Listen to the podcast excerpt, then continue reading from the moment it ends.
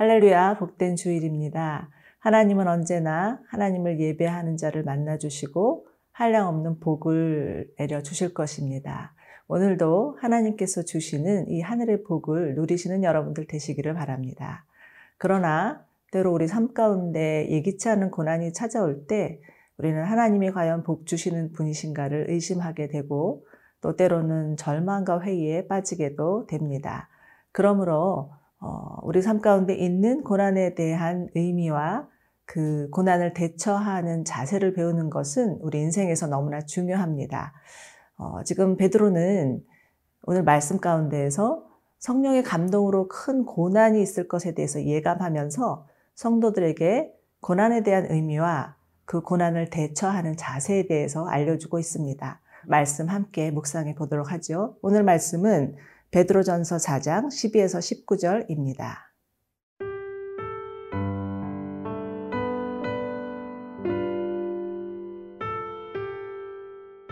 베드로전서 4장 12절에서 19절 말씀입니다.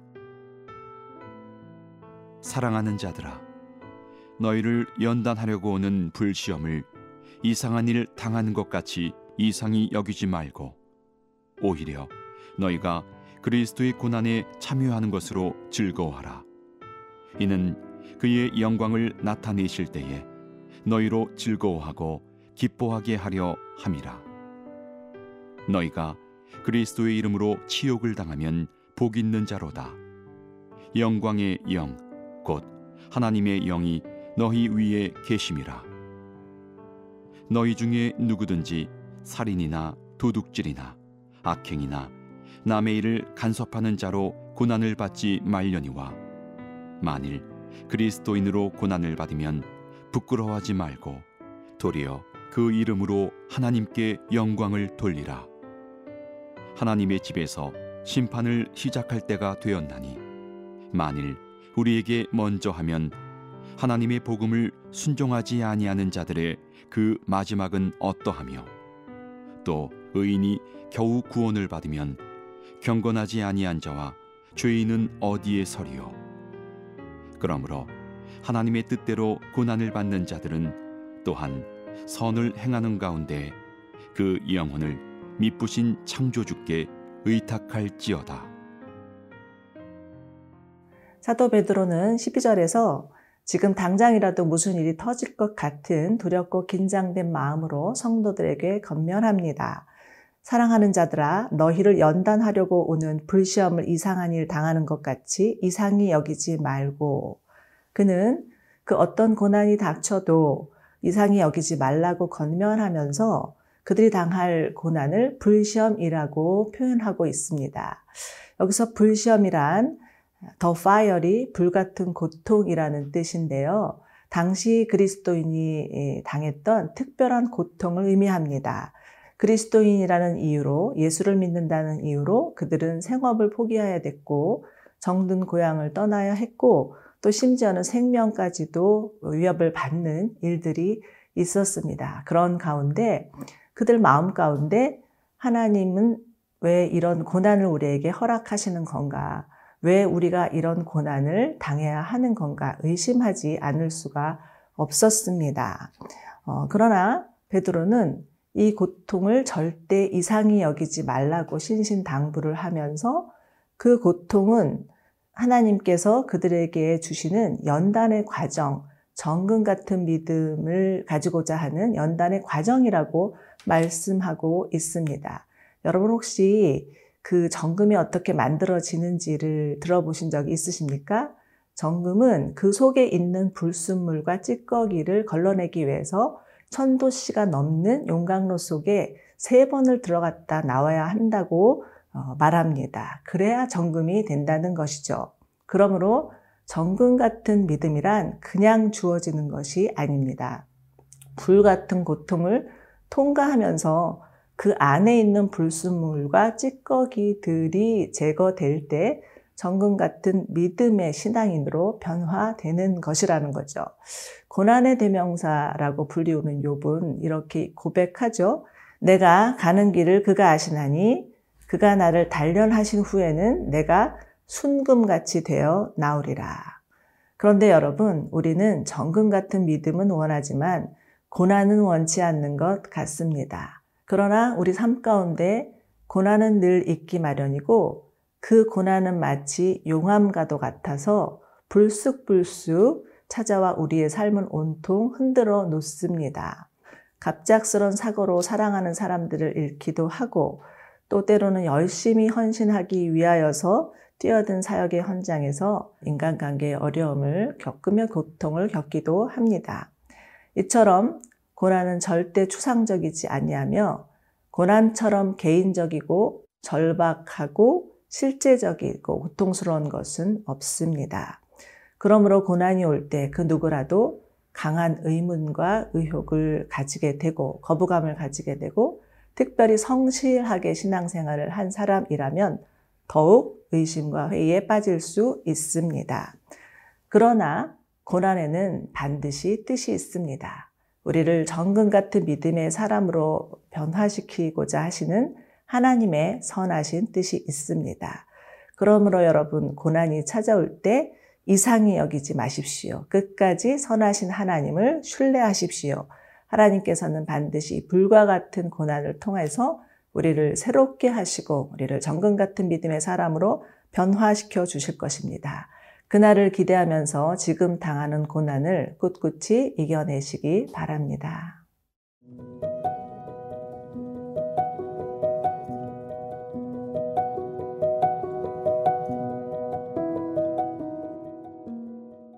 이어서 베드로는 고난이 올 때 이상히 여기지 말 뿐만 아니라 한 걸음 나아가서 어, 즐거이 여기라고 건면합니다.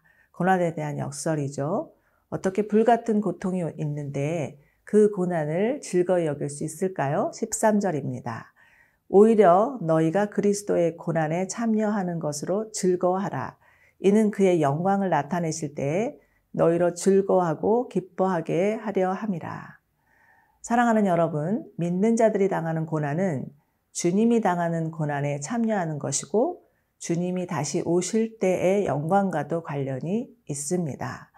만일 우리에게 당하는 불시험을 이상히 여기지 않고 그 고난을 우리를 연단하시는 과정이라고 여기면서 즐거워한다면 훗날 그 고난은 우리에게 복이 되고 심판의 날에 상급이 될 것입니다. 이것이 고난 중에서도 즐거워할 수 있는 분명한 이유입니다. 그러나 모든 고난이 다 상급이 되는 것은 아닙니다. 15절을 보십시오. 15절에서는 살인, 도둑질, 악행, 그리고 남의 일에 간섭하는 것으로 고난받지 말라고 건면하는데 조금 이해가 되지 않는 구절이 있습니다. 살인과 도둑질과 악행의 죄와 남의 일에 간섭하는 것을 동일선상에서 다루고 있기 때문이죠. 그런데 여기서 남의 일에 간섭한다는 것은 그리스도인으로서 자신의 소명을 잃어버리고 향방 없이 살아가는 것을 의미합니다. 공동체 안에서 남을 험담하고 비방하고 확인되지 않은 소문을 이리저리 퍼뜨리는 것이야말로 살인이나 도둑질, 악행과 똑같다는 것입니다. 야고서에서는 말에 실수가 없는 자라야 온전한 사람이라고 하듯이 함부로 남의 일에 끼어드는 것은 조심해야 합니다. 간섭보다는 기도가 먼저겠죠. 그러나 이런 것들 외에 여러분들 가운데 그리스도인이기 때문에 어쩔 수 없는 불이익을 당하고 계신 분이 계십니까? 물질적인 이익을 포기해야 되는 분이 계십니까?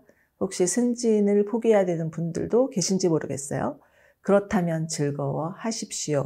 하늘에 상이 있을 것입니다. 고난과 영광은 결코 분리될 수 없으며 고난이 있는 곳에 영광이 있고 영광이 있는 곳에 고난이 있음을 기억하시기 바랍니다. 믿음을 지키기 위해서 받는 고난이라면 절대 헛되거나 잘못되는 법이 없습니다.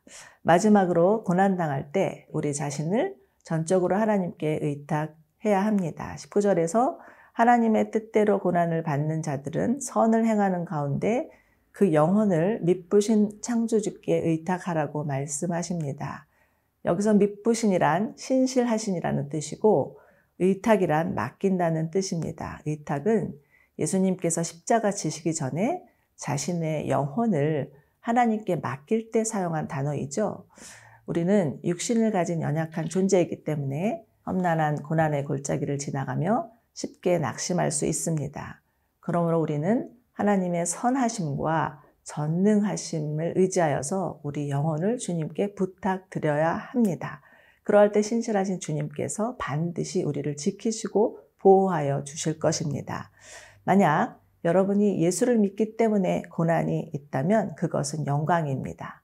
그러나 어, 여러분의 삶 가운데 나는 예수를 믿는데도 아무 고난이 없고 평안하기만 해 라고 한다면 과연 예수 믿는 사람인가를 고민해 보셔야 할 것입니다. 그러나 고난을 이상히 여기지 않고 오히려 즐거워하고 하나님을 바라보며 끝까지 견디며 자신의 영혼을 하나님께 의탁한다면 반드시 하나님께서 그 고난의 골짜기를 지나서 정금 같은 믿음의 사람으로 만드실 뿐만 아니라 하나님과 함께하는 영원한 나라에 들어가는 축복을 누리게 될 것입니다.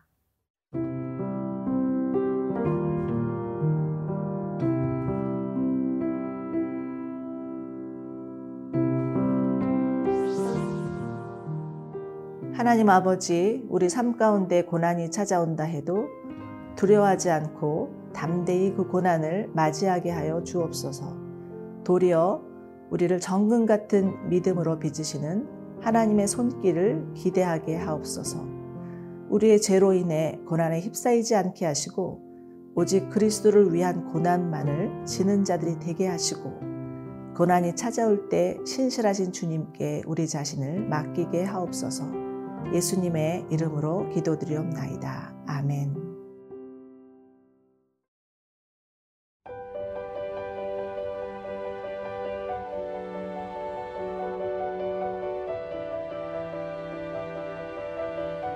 세상에는 수많은 교회들이 있지만 더 깊이 있는 말씀 강해를 찾기 위해 크기로만 교회를 선정하지 않습니다. 보다 좋은 영적 콘텐츠를 더 많이 나누기 위해 방송비를 받지 않습니다. 1년 365일 복음만 전하고 싶어서 우리는 광고를 하지 않습니다. 온누리의 복음을 땅끝까지 CGN TV와 함께 땅끝 성교사가 되주세요.